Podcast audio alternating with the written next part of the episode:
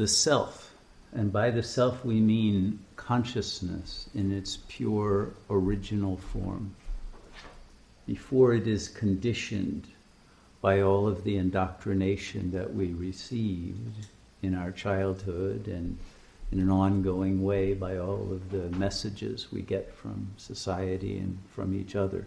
Before that, before we were defiled, when we didn't need to be cleansed, in that pure state of consciousness, in its purest, uncontaminated, untraumatized form, we are infinite beings in a state of bliss, with knowledge, with love, with power. And then we are taught a lot of misinformation that causes us to forget all of that. Okay? So, within this infinite, pure consciousness, little bubbles of finite belief systems form.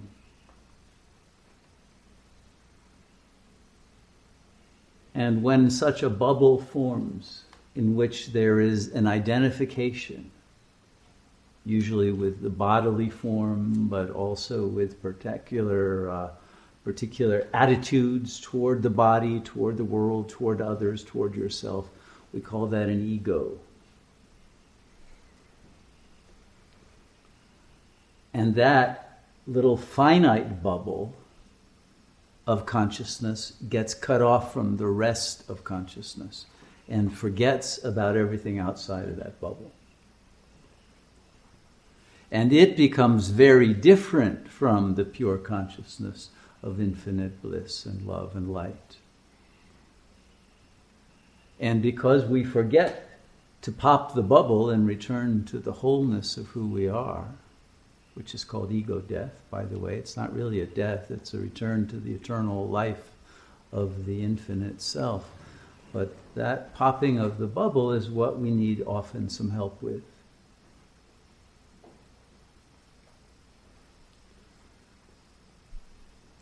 And because part of the indoctrination that created the bubble itself contained the command that thou shalt not pop this bubble, we remain loyal to it.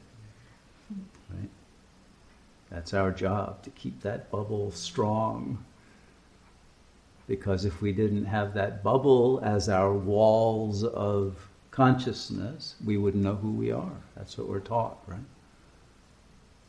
Although it's the bubble that makes us not know who we are. So we've turned everything inside out.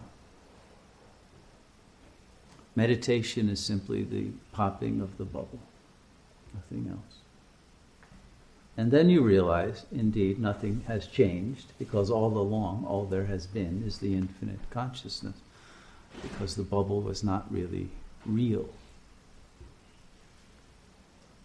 But the bubble creates a space in which that infinity is not felt. And so there seems to be an alienation from the source of our being. We feel lost and confused and cut off. But you can never be cut off from your real self. You can believe you are cut off, and that makes it seem like you are cut off. Because whatever consciousness believes will come true for it. That's the power of consciousness. So if you believe you're unhappy, you'll be unhappy.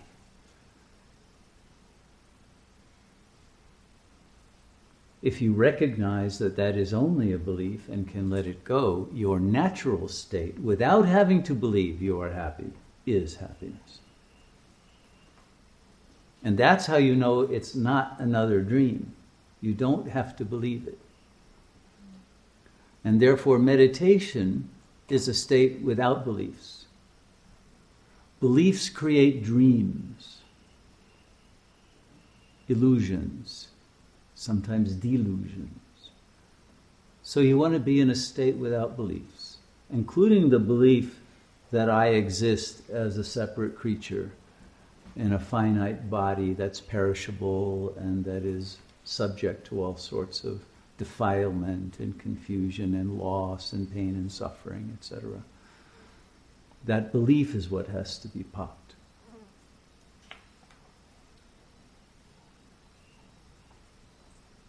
Some people mistakenly believe that you can pop the bubble from inside the bubble, however. You can't do that. And some people think if they just uh, attack themselves enough for being inside of a bubble, that the bubble will pop. But attacking yourself for being in a bubble just makes the bubble stronger. Because the attack creates the illusion that there is a self to attack when that is the illusion that must be popped. Therefore, you can't force yourself out of the bubble because the truth is you're not in the bubble. The bubble is in you. You're the infinite consciousness. That has never changed. It doesn't matter how many bubbles there are. The consciousness is always liberated and free and doesn't need to do anything to find itself. So there just has to be a disidentification from the bubble, not a war in the bubble of one part against another. And that's usually what happens on any spiritual path, particularly those religious paths that tell you you're a sinner because you're in the bubble. And then you split into two little mini bubbles of one attacking the other.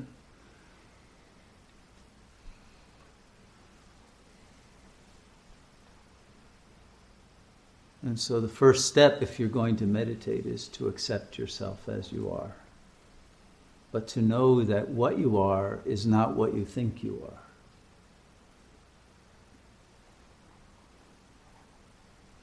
And that your thoughts, because they are based on the conditioning that supports the bubble, unreality of the finite ego consciousness, cannot get you outside of the bubble.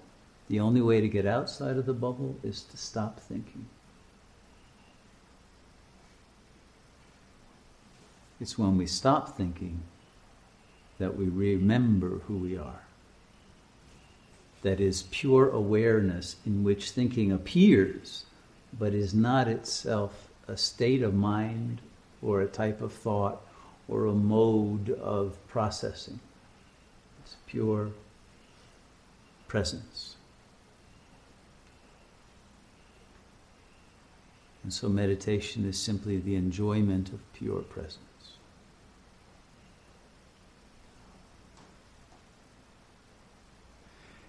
If you are a theist and you want to call the infinite self outside of the bubble God and you as the creature, you can do that.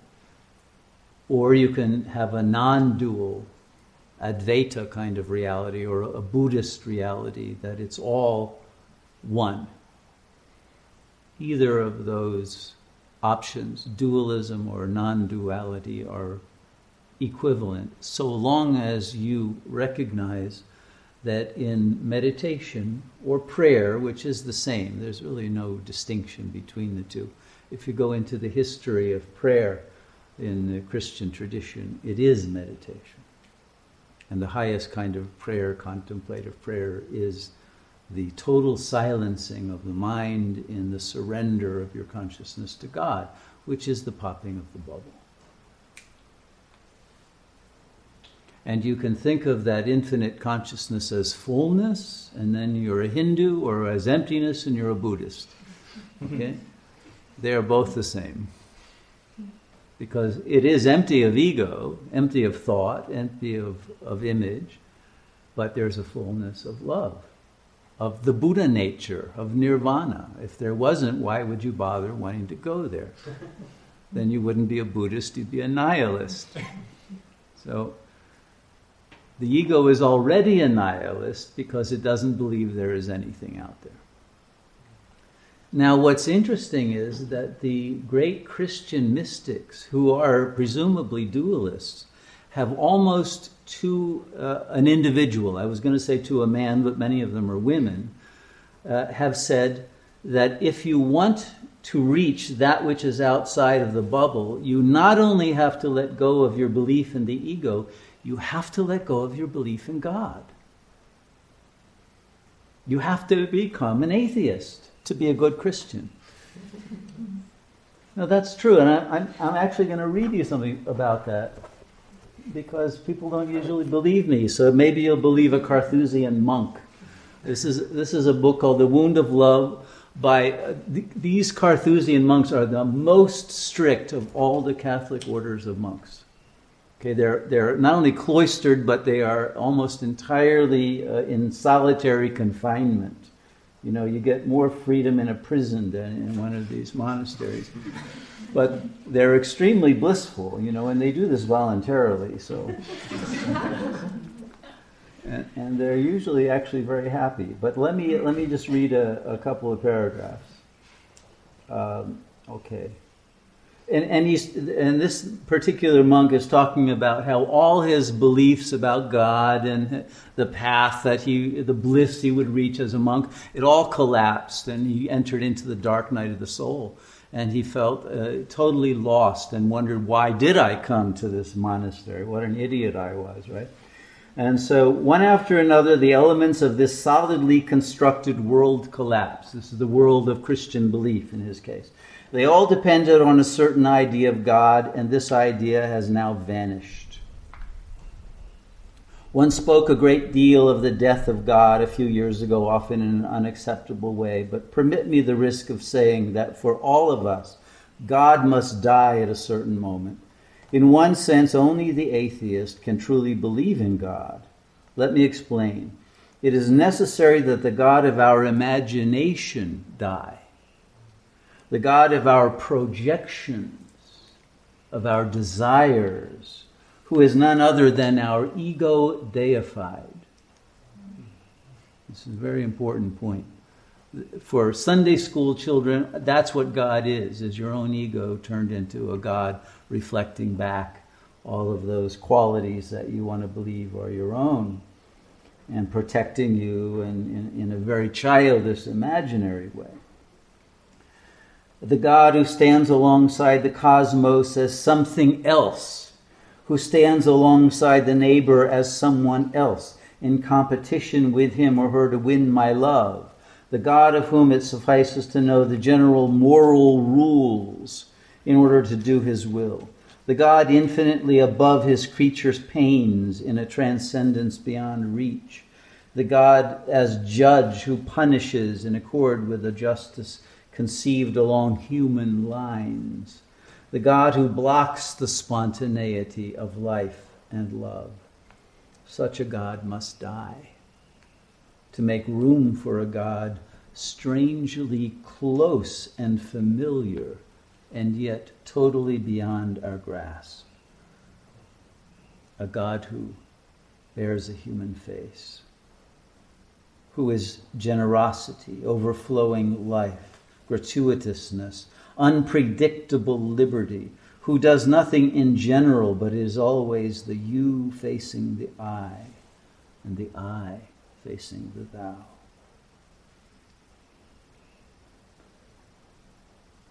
I said that only the atheist can truly believe in God, for the atheist has nothing but the human.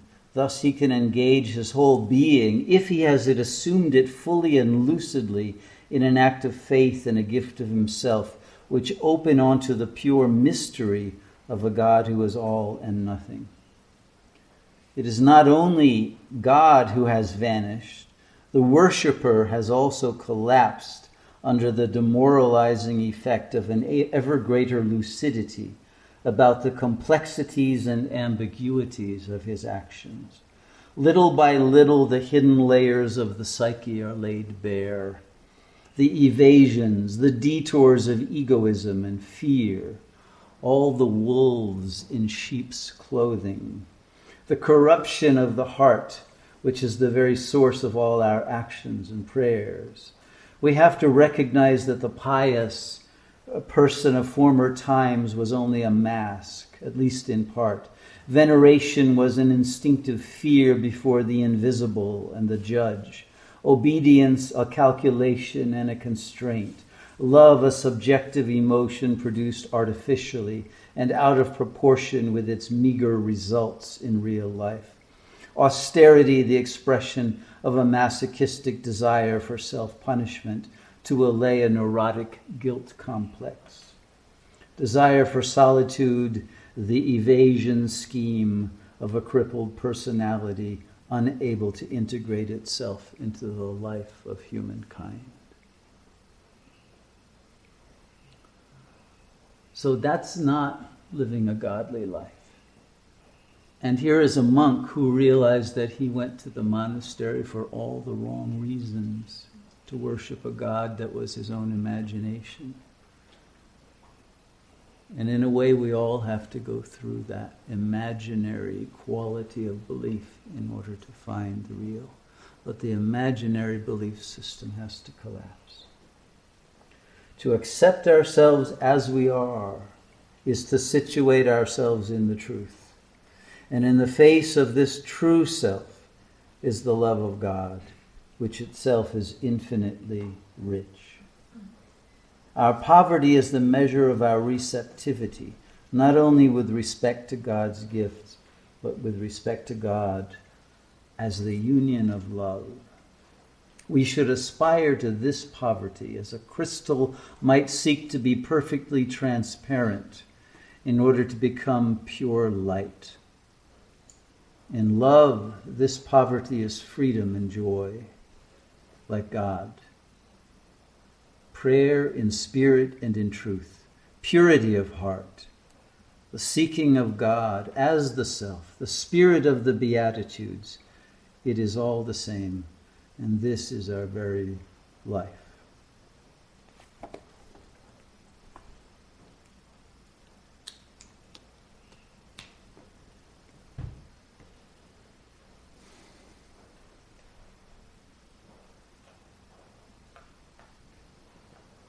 The acceptance of the self has to include the acceptance of the fact that we don't know ourselves. We know only the surface.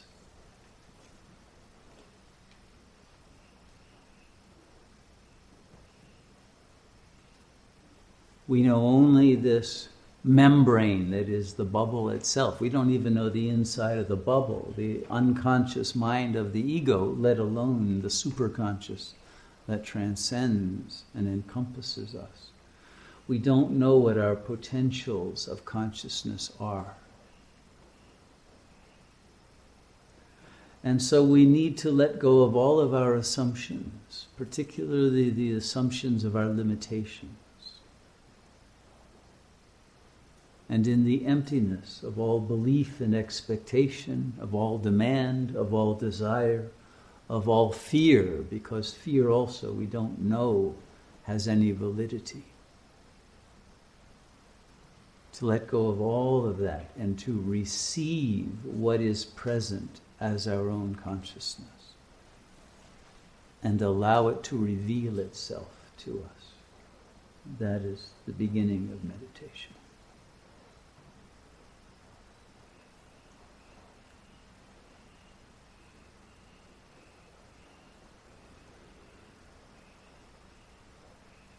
In Greek, the word for prayer is yu chi. Very interesting. The chi comes from the Chinese, actually. It's ancient Greek, but the Greeks and the Chinese were connected. It means good chi, the prana, the shakti, the flow of divine energy. It's good energy because it's the energy that comes from the source. And it is always considered a binding a unification. To pray or to meditate is to bind yourself to God, to bind your finite consciousness to the infinite consciousness, so that it is the infinite consciousness itself that pops the bubble. That's called grace. You can't do it, but through your surrender to the infinite, it is done. And the you that can't do it dissolves in the I am that is it.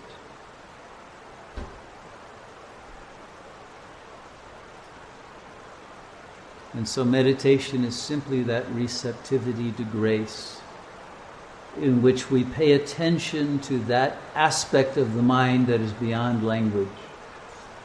beyond images, beyond emotions, beyond the mundane, banal concerns of the ego. To discover that eternal presence that transcends and encompasses and yet pervades our life at every moment.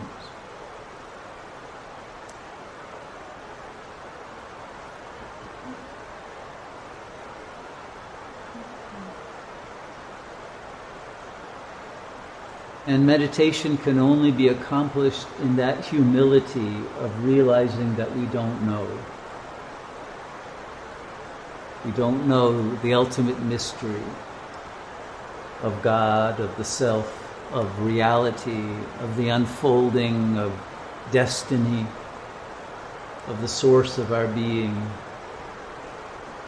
of the latent powers that want to emerge within us and to be channeled into the world as gifts of healing, of love, of beauty, of joy. We don't know. And so, anytime you have a thought in which you think you know who you are, whether it's someone good or someone bad, that is to be in the bubble. You don't know. You are a mystery. We need to be lost in order to be found.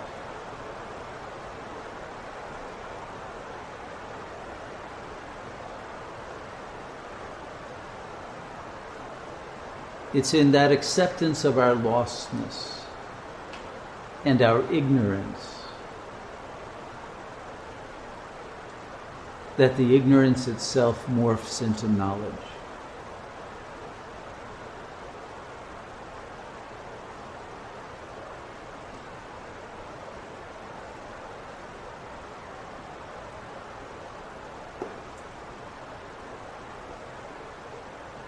And it's a very peculiar kind of knowledge because it's not a knowledge of an object. It's not a knowledge of a thing. It's not a knowledge that has a knower and a knowing and a known. That's what we're taught is, is knowledge. I know that this thing is X. No, self knowledge has no such triad of division because it is self knowledge, that triad collapses in, into an instantaneous and spontaneous self knowing that has no words, that is indescribable because it is not objective. There is no otherness. And that is the basis of the blissfulness of the self. There is no other. As soon as there is duality and there is an other, there will be desire or fear of that other, or an oscillation between the two. Duality creates the illusion of having to deal with some alien entity. And in reality, there are no alien entities. That's part of the illusion of the bubble because we are taught to fear the other.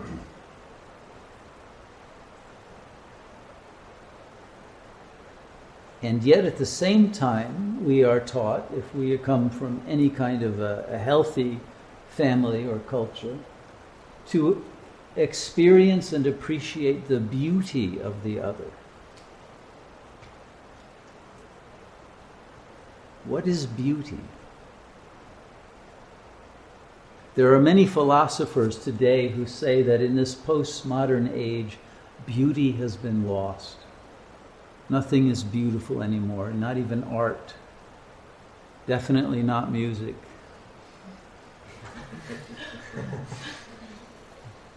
Definitely not uh, the way that humans express themselves to one another with the kind of vulgar language they use.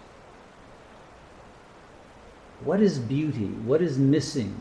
What caused the profanity and the ugliness to pervade our culture? I would say that it is the loss of the ability to see the invisible within the visible. Once we see only the visible, we see the shell. We see only the outer skin. We do not see the soul. We see the appearance without the essence. And because our third eye is not working and we don't see the invisible, we don't see that light shining within one another. That is our invisible beauty. That makes us not different, not two, but the same invisible beauty that I see in each of you is the same invisible beauty with which you are seen. It is in our invisible nature that we are one. In the visible we are many, but in the invisible we are one. And it is the invisible that is the seer and the knower of the visible. But the invisible must also be able to see and know the invisible within the, the visible of the other and of the world itself because that invisible ultimately is the presence of God. And it is possible through med- meditation practice for that invisible to become more visible than the visible.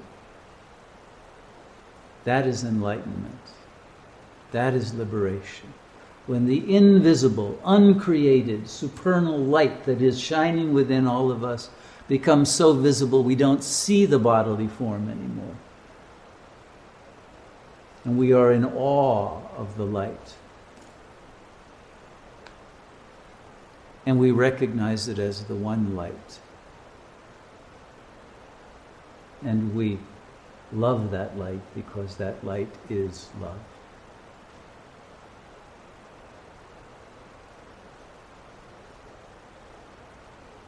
Meditation gives us that ability to see.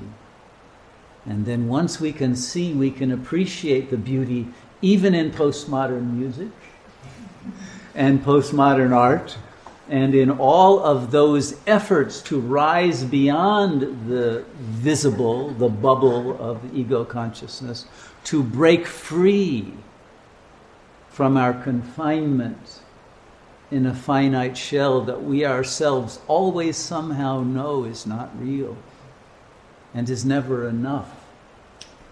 But if we have lost our way out of that because we cannot see the invisible, then we'll beat against the walls of the bubble and create more pain and suffering and agony. And that is what we will express in our art and our music. And so we must use the postmodern idioms of our music to express the capacity to see and to rise up beyond the ego's limitations and to realize that real self that is always there, just infinitesimally beyond the finite. And once that membrane is broken through, we are free forever. And it requires doing nothing except silencing the mind that is constantly employed to keep the illusion of that bubble there. The walls of the bubble that wall us from God are made of language, of signifiers, of images, of memories, of traumas, of the belief in our defilement or in our badness or in our sinfulness or in our inability to transcend. It's in all of the narratives of our ego. Even the narratives of aspiration to transcend become obstacles because we are already that which is beyond the egoic limitations and illusions. And because we are already beyond it, it is important not to struggle for it, but to simply let go and be. That's all.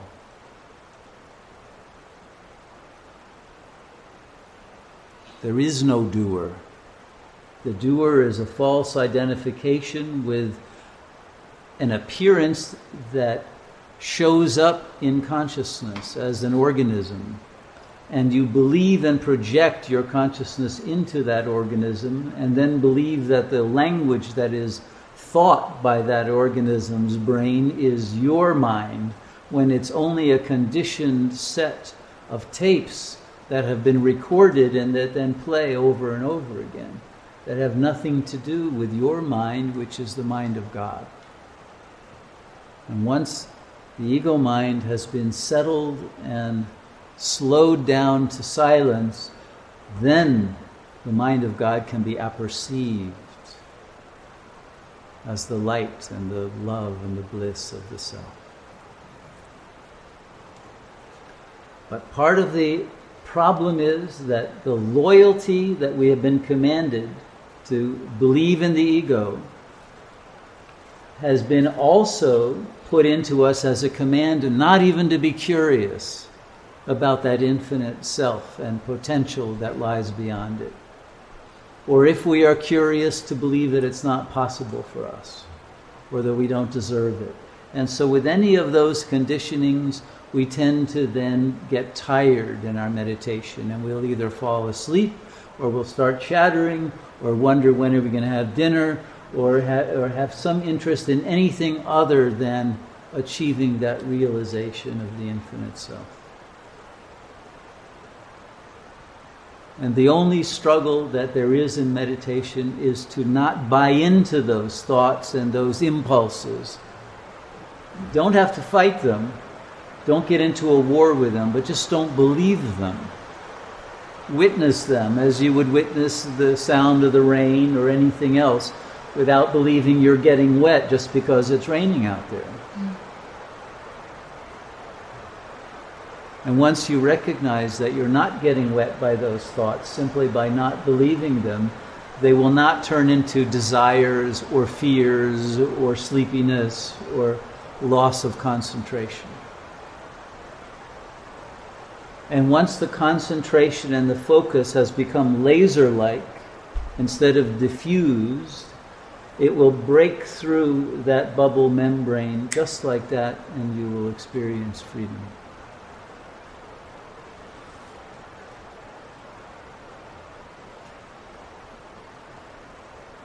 So that's all there is to it, and it's natural to us to meditate. Everyone here was a born meditator. It took you many years to lose the ability to meditate. That's called education. but underneath that veneer of the educated ego that is uh, subject to ADD, which is the social conditioning for everyone nowadays, we're trained to multitask and to never concentrate on one thing because there's always too much to do. Once we get below that veneer of conditioning, the mind's silence and presence is our natural state. You don't have to do anything to create it. It is our uncreated being.